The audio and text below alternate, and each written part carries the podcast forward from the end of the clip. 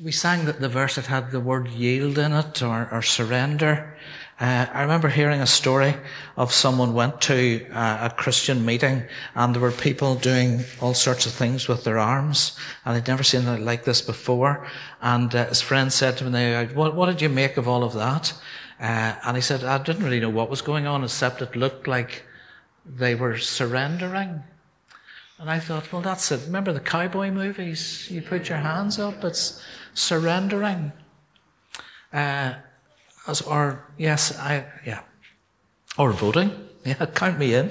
It's another possibility, I suppose, of what might be going on there. Right, let's, uh, just some of the words of some of the things we sing, just make, I, have, I just have to. Okay, let's switch across. Okay. Do you, do you remember that? Hold this eyes open, trying to stay awake during the sermon. Um, so this is the sermon. Uh, way back, uh, uh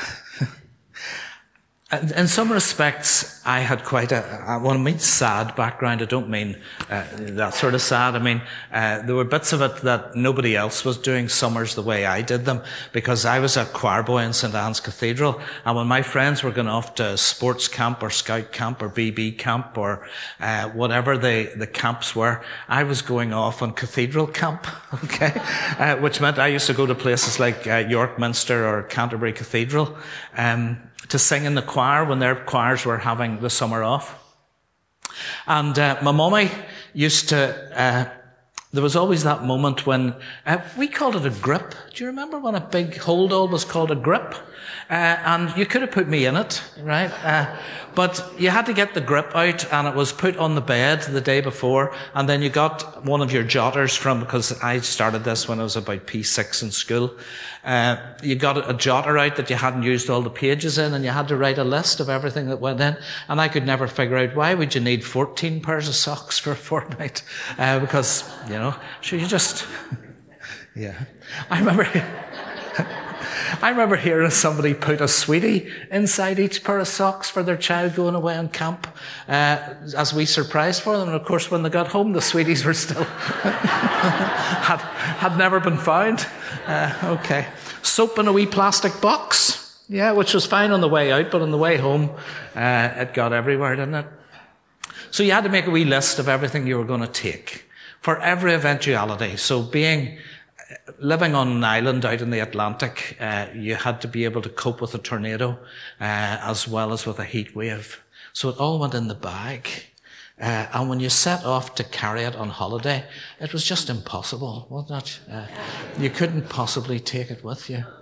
Everything that was expected to go. I've been staring at that a bit this week, trying to work out what on earth is all of that? And how could you possibly cycle with that? So, in the Bible, there is a chapter that fits this moment very well. Now, I've been uh, doing this wee course at Bible College, and it's all about interpreting the Bible and how you interpret the Bible. And one of the phrases that they've introduced us to is something called prophetic equivalence. That's a, quite a phrase, and you won't need this in normal life, so don't, uh, don't panic about this. But you will need it in your spiritual life. And I'm, so I shouldn't have said your normal life and then your spiritual life. Your spiritual life is part of our normal life. Uh, but the idea is that when you find a passage of scripture in the Bible that you think applies to the situation that you're in, um, you have to have a bit of wisdom and the guiding of the Holy Spirit as to how you apply it. So, um, in times of strain and stress, 23rd Psalm is very common for us to dive into and to be looking at. And yea, though I walk through the valley of the shadow of death, I will fear no evil. Uh, and that's very comforting and we apply it to our lives for your rod and your staff. And then you have to think, wonder what that could be in this situation. But sometimes when we're trying to apply the Bible to our own situations, you have to stop and think, well, maybe that bit can't be taken literally like that uh, and it has to mean something. Or maybe you can't get it to line up with something in your situation, and that's fine. Don't force it to mean something if it can't mean something. So prodigal son story is another great one. Uh, if you've got a, a relative or a friend or something who seems distant, the prodigal son story shares with you the heart of the person who waits and waits in faith. Uh, sometimes we need to think, or am I the older brother who's glad to see him gone? And maybe I need to learn something from that as well.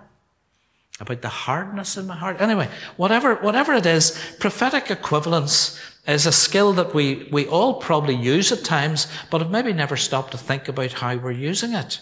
So I want to uh, take you to Joshua chapter 3, because Joshua chapter 3 is at a, a, big moment where we've had Genesis, Exodus, Leviticus, Numbers, Deuteronomy, the five big books of the Old Testament that are the foundation of, of the whole Israelite nation and of their faith.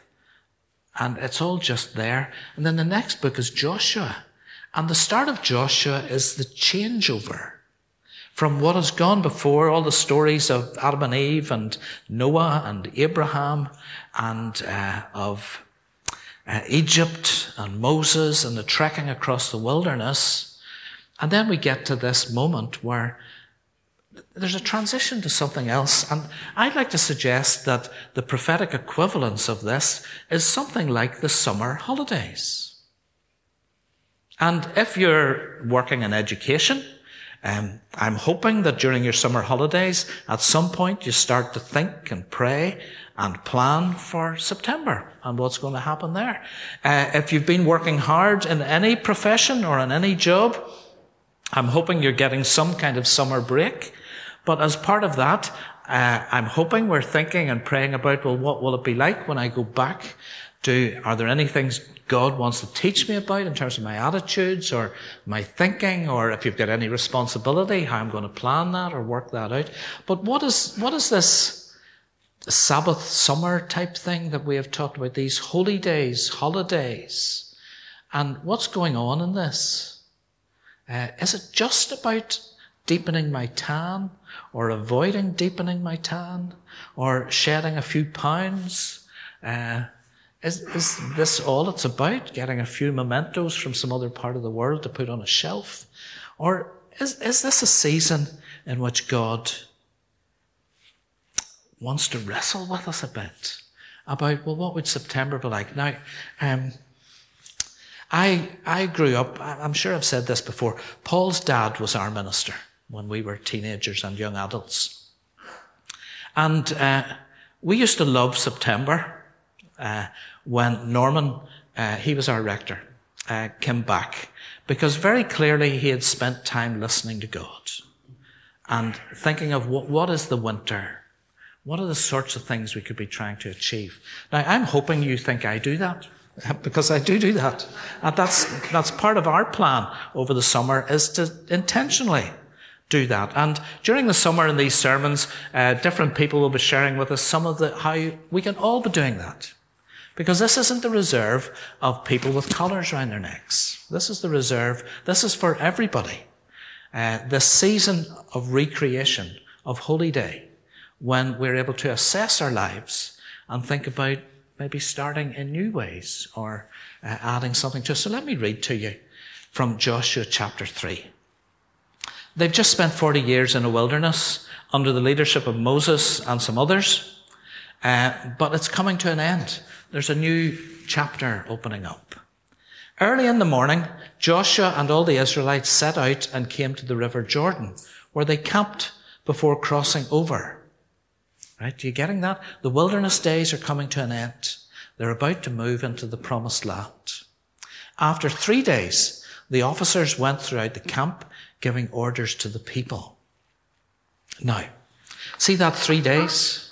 I'm going to suggest to you for a wee moment that that is one of those prophetic equivalence things that we need to interpret that into our lives. But I also want to say to you that I don't think for a moment that it is literal. In other words, that God's going to do something on Wednesday of this week, right? Because that would be three days. So that's one of these wee moments when you have to think, what could that possibly mean written into the scriptures for us? Well, could I tell you that, um, do you remember that story I'll tell you it's in Genesis 22, where Abraham took the promised child, remember? The miracle child, the child that he and Sarah couldn't have.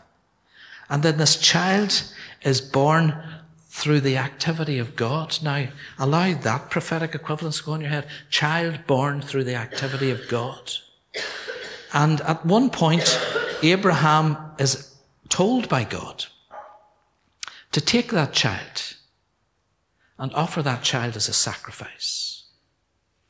Now, of course, the child is rescued and we're told that God provides the sacrifice. Now, do your prophetic equivalence on that. What is being imaged for us in the story of Abraham that we will see much, much later in the Bible? Could I tell you that um,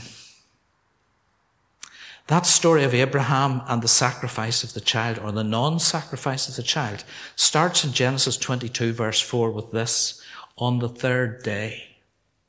Right? You getting that? On the third day, the three days. During the wilderness wanderings in Exodus chapter 19, we reach the point where God is struggling with his people.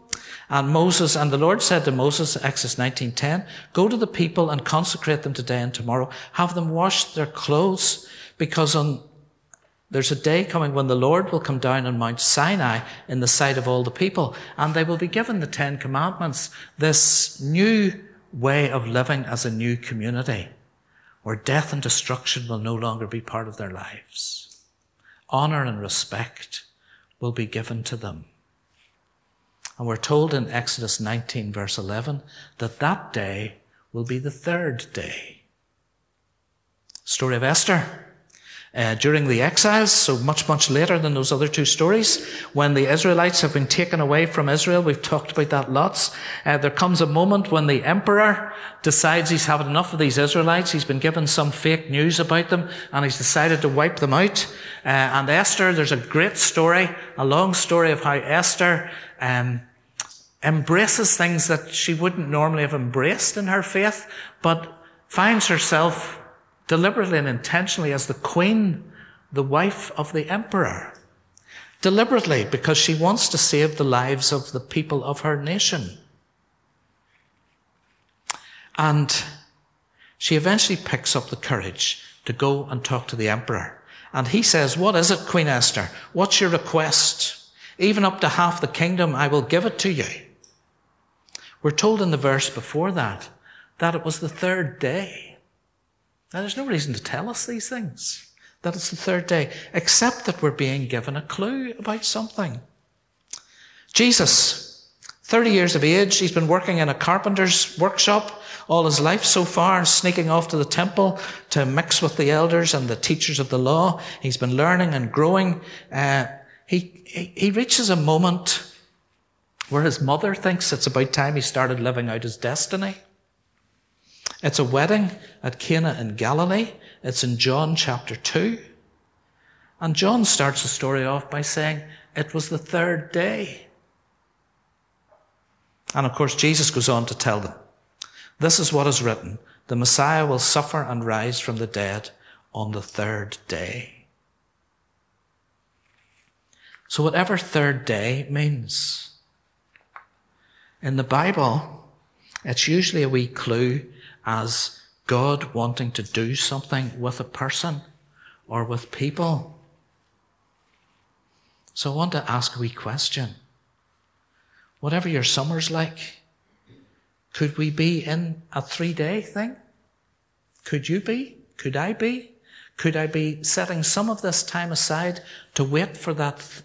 To, and it's not three days, right? It's a, it's a waiting time a time of expectation, of faith growing?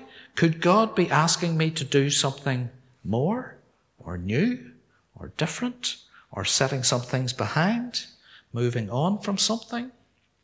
It could be in your work, could be in your family, could be where you live, could be in church, could be in your faith. Whatever the summer, whatever we planned, Have you ever thought of wherever you're going on your holidays, could I get online and find an interesting looking church that maybe God could speak to me in somewhere like that? Could this summer be a three days? Even out in the garden? Could there be something of meeting with God? oh, I can't wait to be doing that. Right?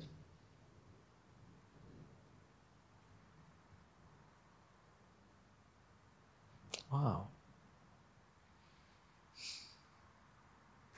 Could this summer be a time when, rather than just getting away from everything, we, it's okay to be getting away from everything, but could we also be getting deeper into something? Maybe trying to ask God, what could I be, what could I be learning, growing in? Joshua goes on to say to them, When you see the ark of the covenant of the Lord your God and the Levitical priests carrying it, because through the wilderness they have walked behind this, this thing that they carry on poles, and it contains the Ten Commandments, a big box, uh, famous from um, Indiana Jones, if you've ever watched the movies, uh, the searching for this box. When you see the ark of the covenant of the Lord your God and the Levitical priests carrying it, you're to move out from your positions and follow it. Then you will know which way to go since you've never been this way before.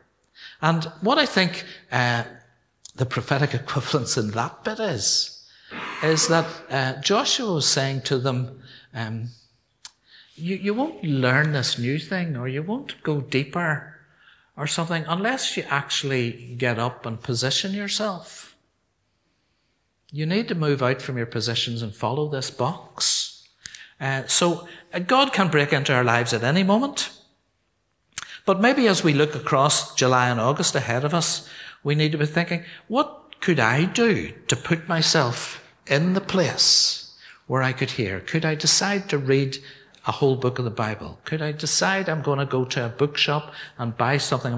Is there a podcast? And during the summer, uh, different people will be sharing with us a wee bit of the sorts of things they do uh, to help us get ideas like that. But there is something in this about uh, you can't do this just sitting where we've always sat.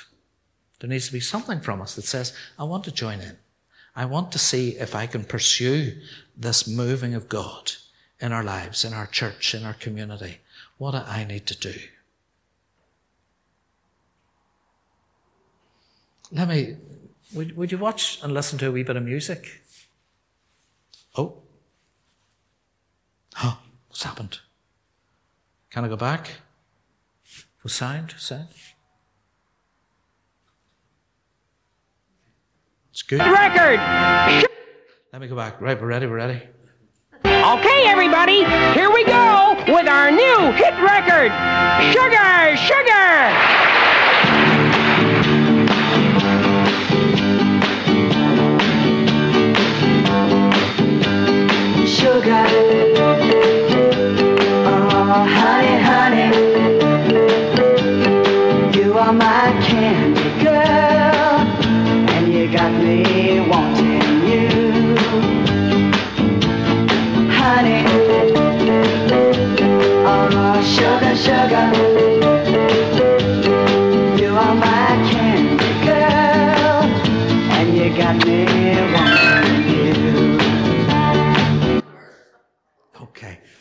You know the song? Everybody knows the wee tune, don't you?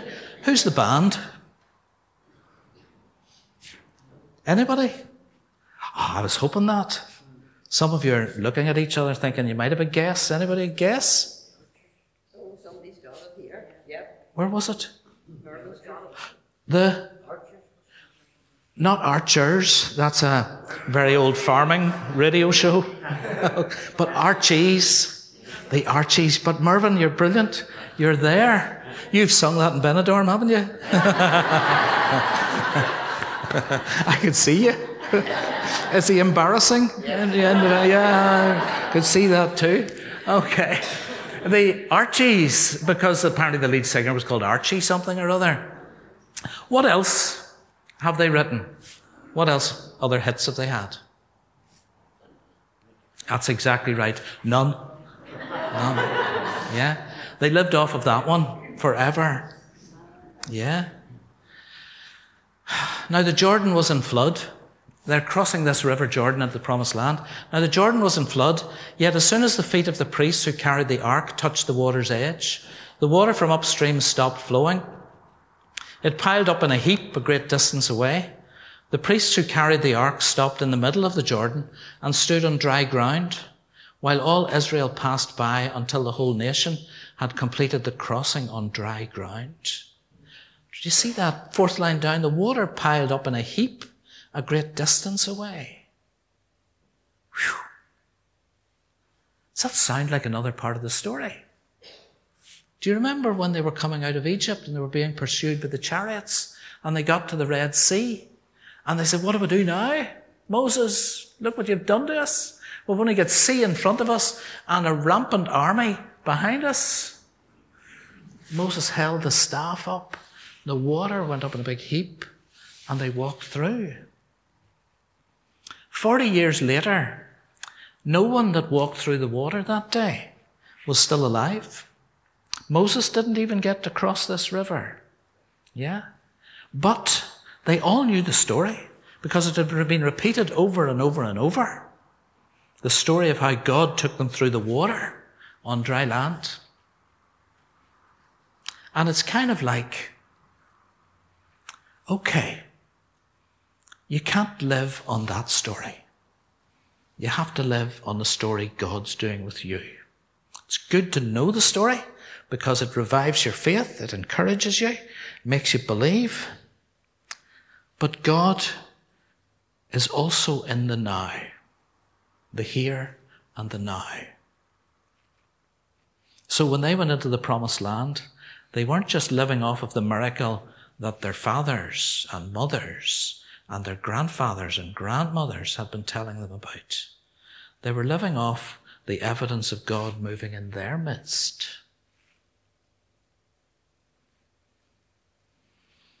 You see, my mum was a wonderful saint of God, so was my dad, but not as quite verbal as my mum about it. Maybe I put it that way. Uh, but I can't live off of everything my mum and dad believed and thought and did. So there's something, there's something about this summer waiting, this expectation in our lives of uh, could God move among us? What would that?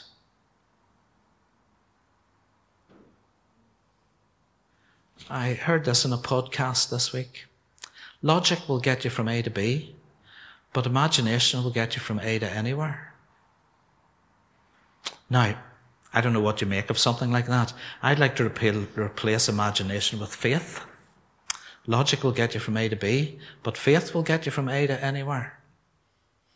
Because there's something about whatever it is you decide this summer is about wrestling with God with, about your life, family, work, church, community, the nations, politics, uh, whatever it is you're wrestling with, whatever the river is that needs to be crossed, um, logic will only get you a certain part of the way. There needs to be something enlivened in us, which is faith. Um,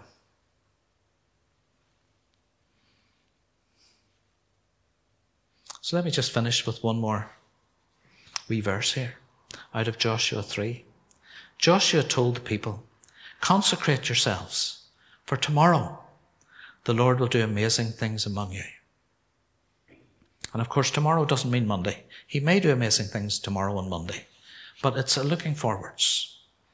It's a setting ourselves holy days with a faith dimension to it. That it's not just about retreating away from things. It is that, but it's retreating away from things so that we can face things and learn about things, mix with God on things. There's a verse for the summer, Joshua 3 5. Consecrate yourselves, for tomorrow the Lord will do amazing things for you.